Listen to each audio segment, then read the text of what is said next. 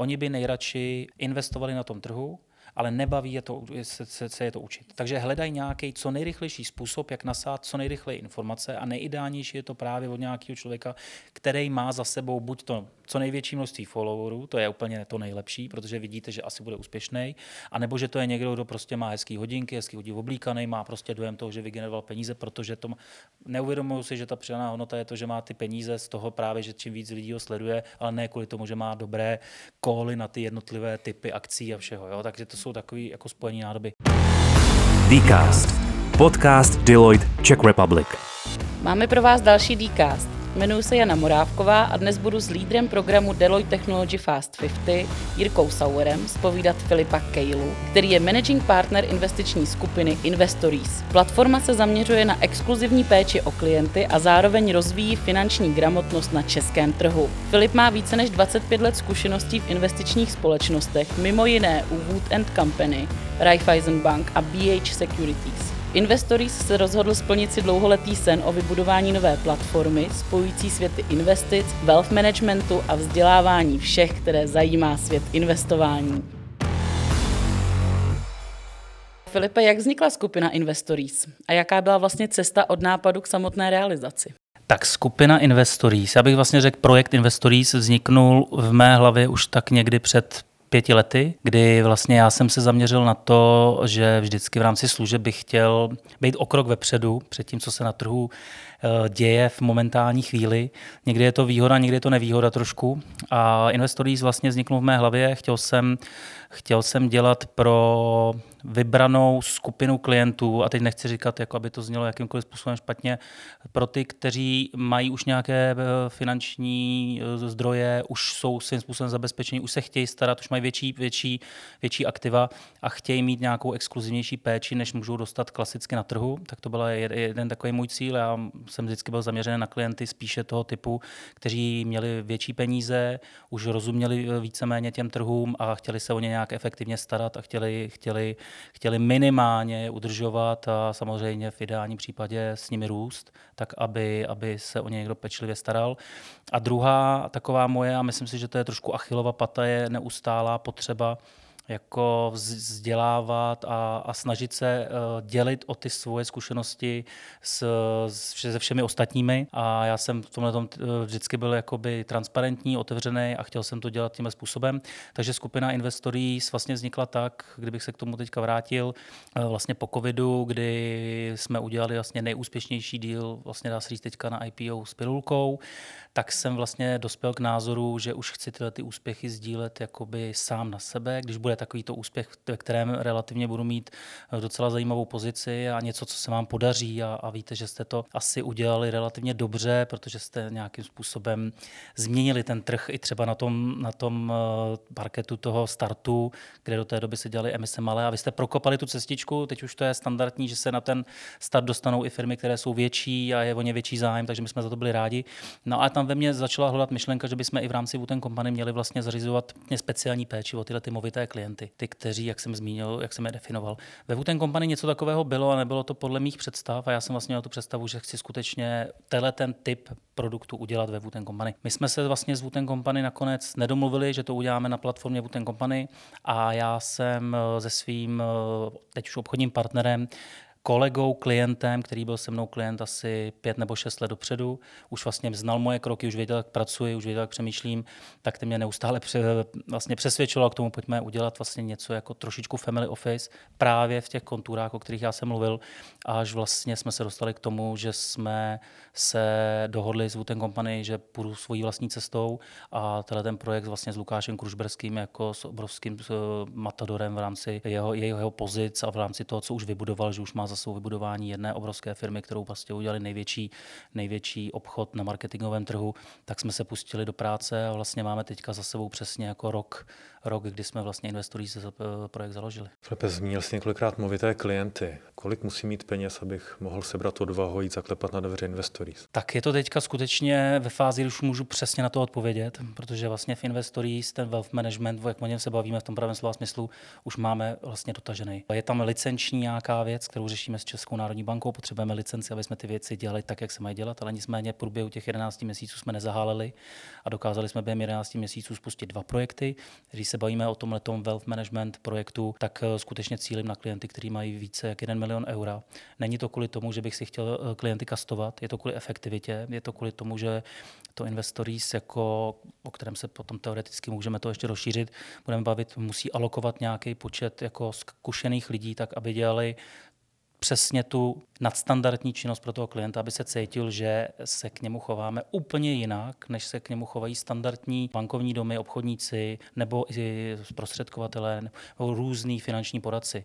My chceme, aby od začátku věděl, že je v jiných rukách a to říkám nejenom tím, že přijde do relativně pěkné kanceláře, ale také, že ví, že proti němu sedí odborníci a těch odborníků na tom trhu není moc a vy musíte alokovat ty jednotlivé odborníky na ty jednotlivé klienty. Já jsem od začátku říkal, že investories Eh, vlastně eh, advisory by mělo mít maximálně 30 klientů, protože si nedokážu představit, že bychom dokázali efektivně v nějakém rozumném počtu, abych ho dokázal manažovat tak efektivně, jak chci, eh, vlastně pokrývat větší množství klientů. Takže ten milion eur je tak minimální částka, kde si myslím, že ta efektivita je na obou stranách, aby to dávalo smysl. Milion euro v penězích a peněžních ekvivalentech. Nemůžu přijít s tím, že mám po babice 3 plus KK v Davicích. Je to tak, eh, dá se to kombinovat, dá se to kombinovat, ale z 3 plus KK v rámci toho majetku já vám v Investories dokážu zařadit do portfolia, dokážu s ním nějakým způsobem pracovat v rámci nějaké diverzifikace, ale k tomu, aby jsme my dosahovali těch cílů, které jsme si zadali, aby ten klient byl spokojen,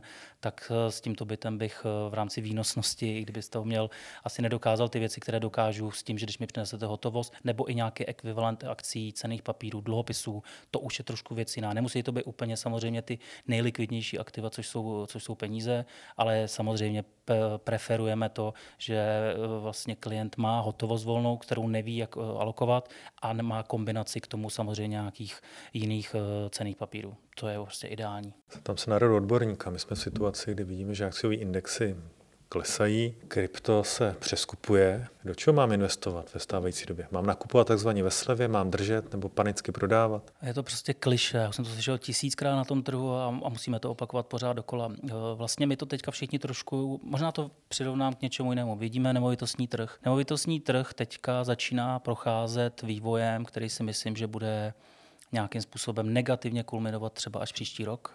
A my už na těch akcích, na těch finančních trzích to vidíme teďka. Takže já vlastně říkám, že už nyní vlastně, protože ten akciový trh je vždycky první, je vždycky vepředu ve všem, dokáže predikovat, být, být eh, rychlejší, efektivnější, tak my už teďka skutečně vidíme některé eh, podniky, nebudeme říkat akcie, některé podniky, které si skutečně kupujete ve slevě. Akcie jsou snad jediné aktivum, které když padá, tak nedělá investorům opravdu radost, protože oni začnou přemýšlet, že, si, že to aktivum prodají když budete mít eh, byt, který si koupíte investičně, pozor, investičně říkám, a ten byt vám půjde cena dolů, tak eh, nebudete o něm uvažovat v horizontu jednoho roku od pořízení ty investice, že kvůli tomu, že šel trh dolů, že byste ho prodali.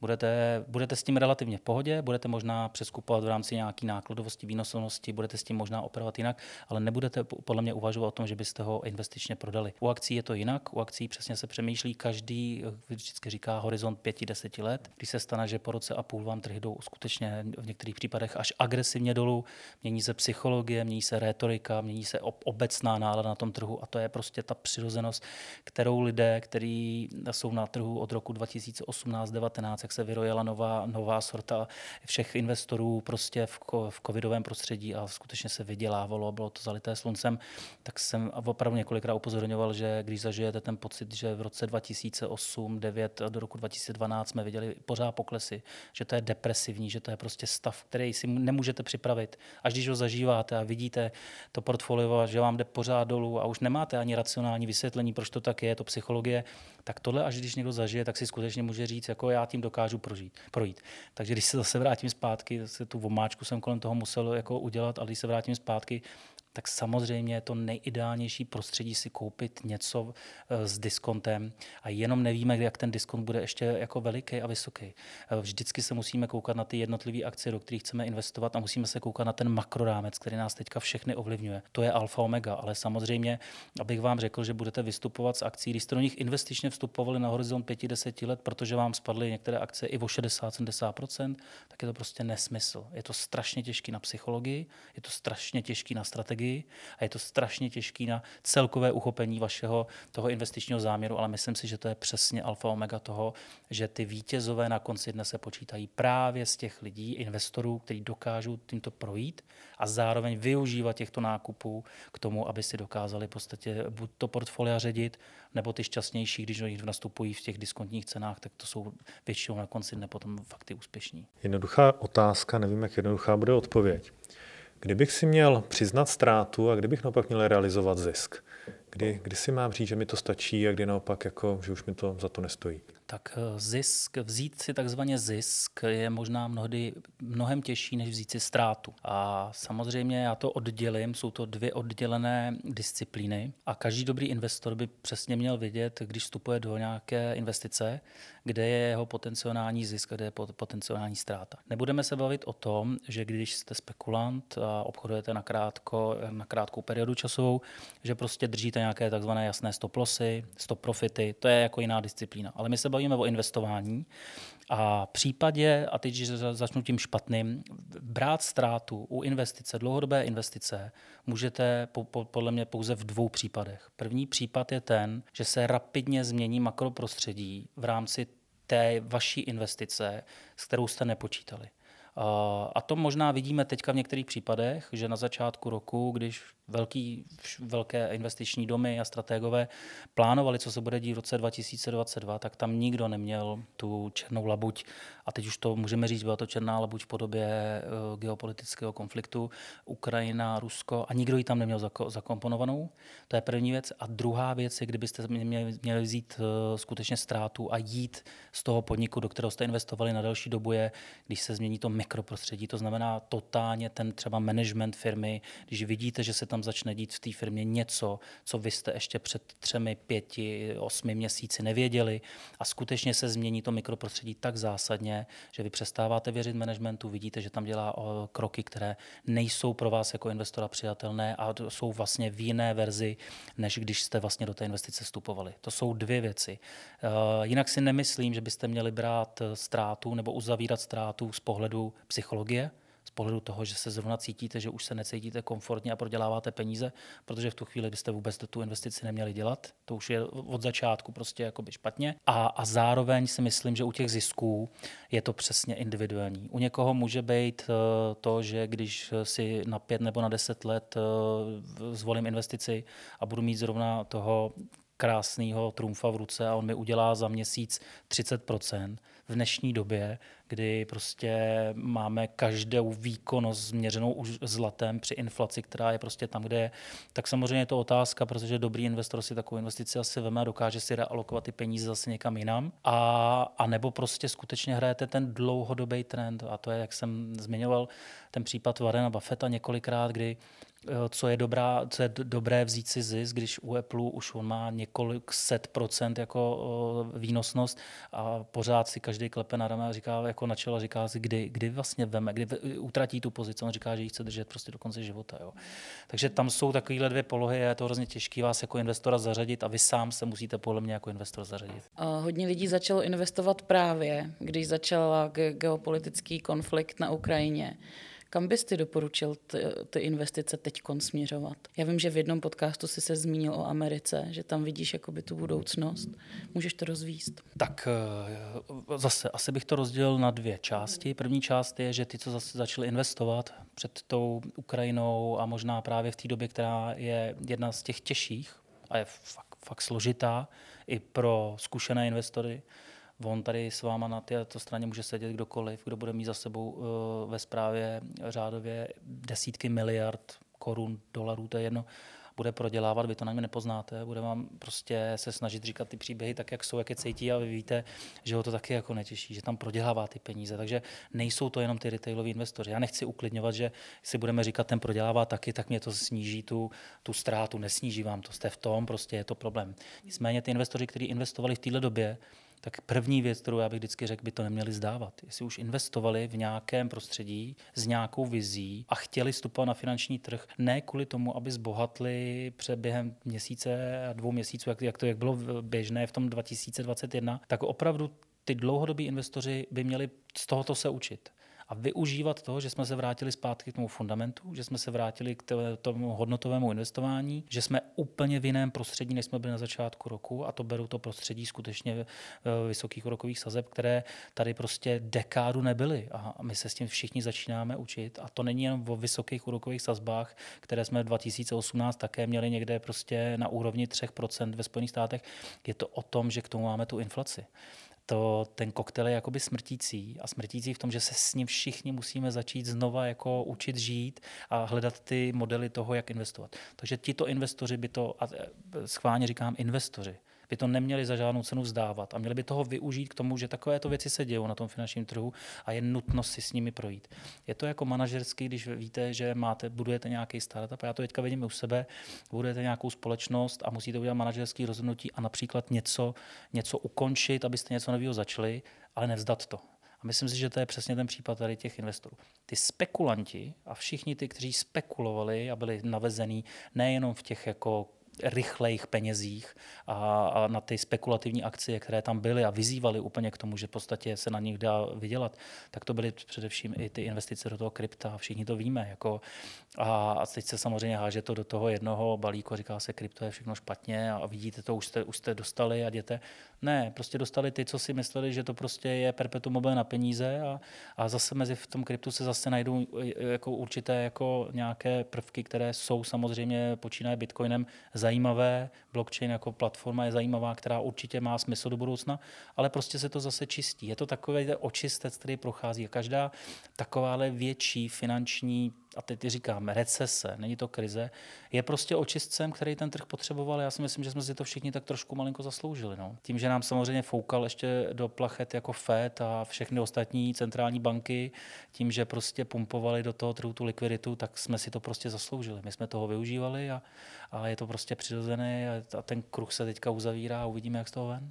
Filipe, tam se na osobní dotaz. Mě včera volala jedna z mnoha firm, které mi neustále nabízí výhodné investice a doslova do písma písmenem chlapec na druhém konci telefonu říkal, že Tesla vyrobí prvních 100 svých eh, jako elektrických eh, traků a že si musím nutně koupit akcie, že mi garantuje, že, za 14 dnů budou stát o 20 až o 30 víc.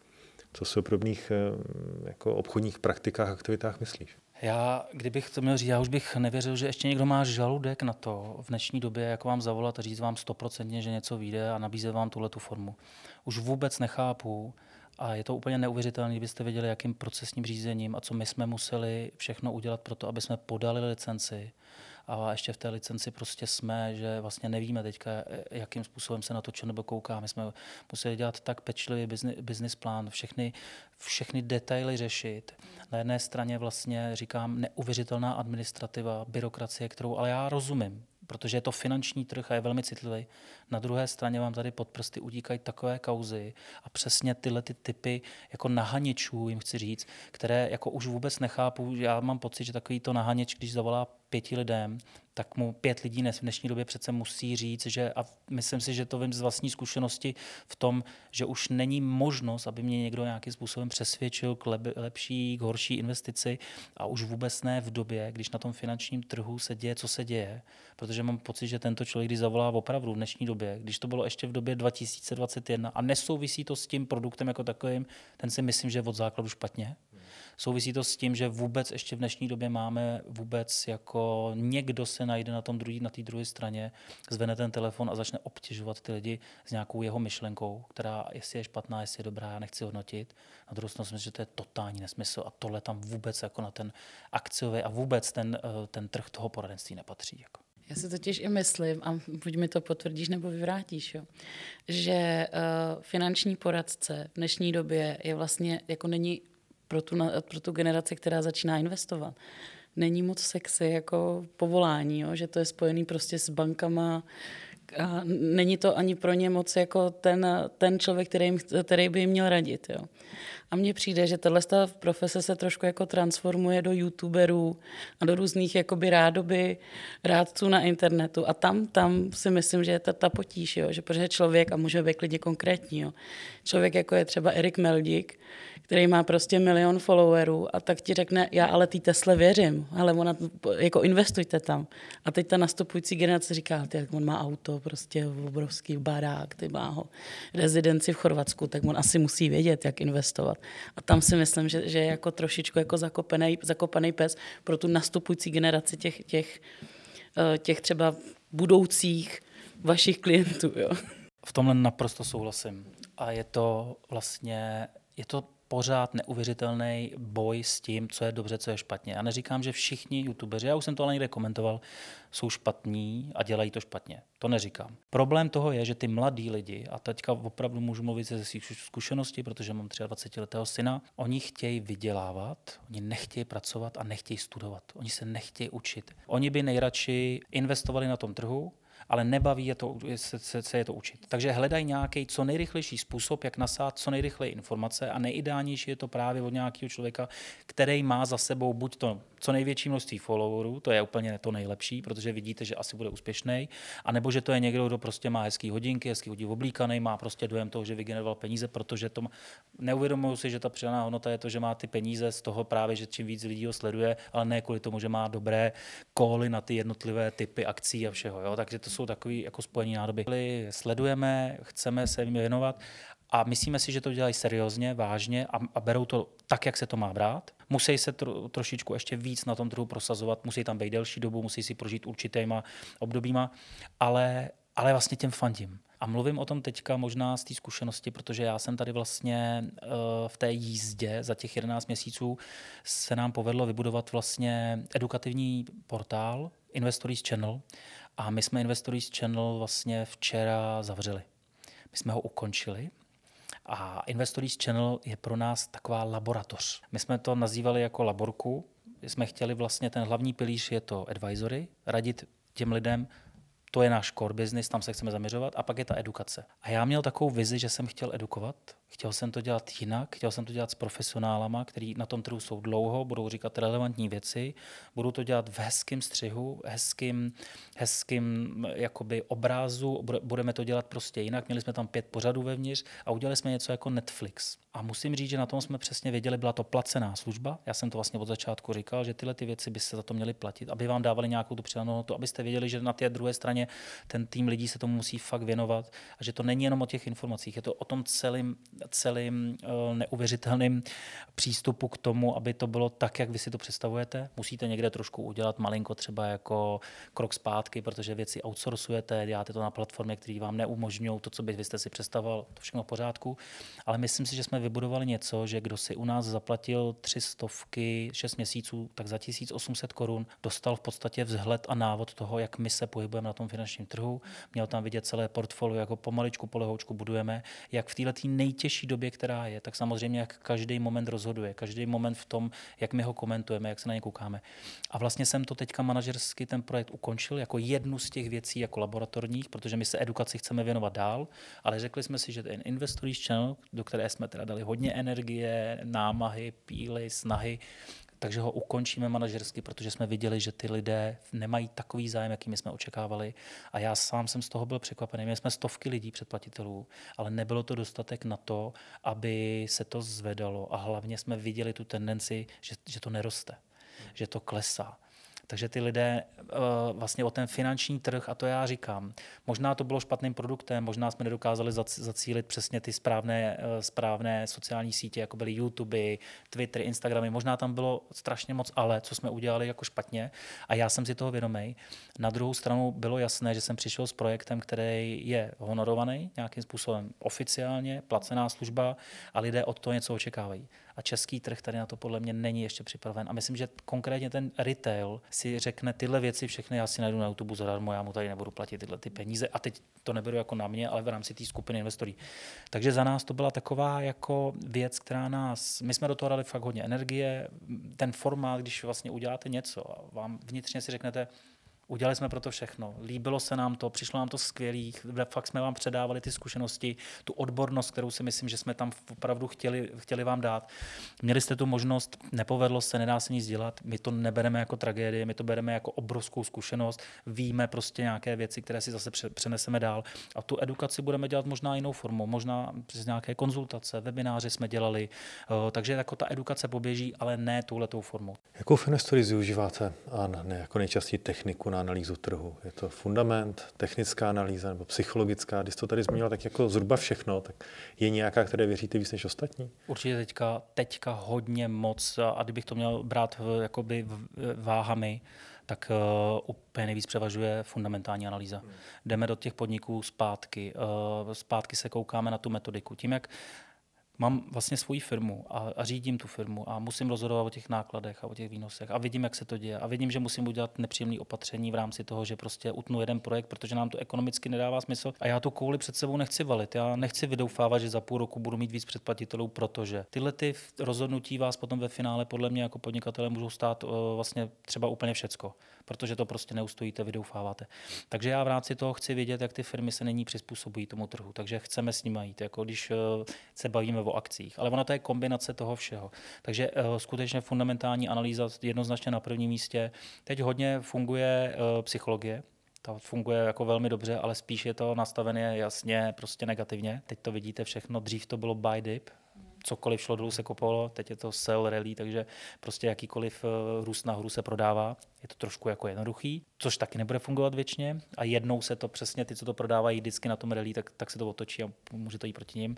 No a pak ta technická analýza, která samozřejmě souvisí teďka hodně s tou psychologický, takže takhle asi. No. Eh, díky moc, Filipe, že jsi byl tady s náma. Budeme se těšit na další setkání a bylo to skvělé. Já moc děkuji za pozvání, moc jsem si to užil. Díky.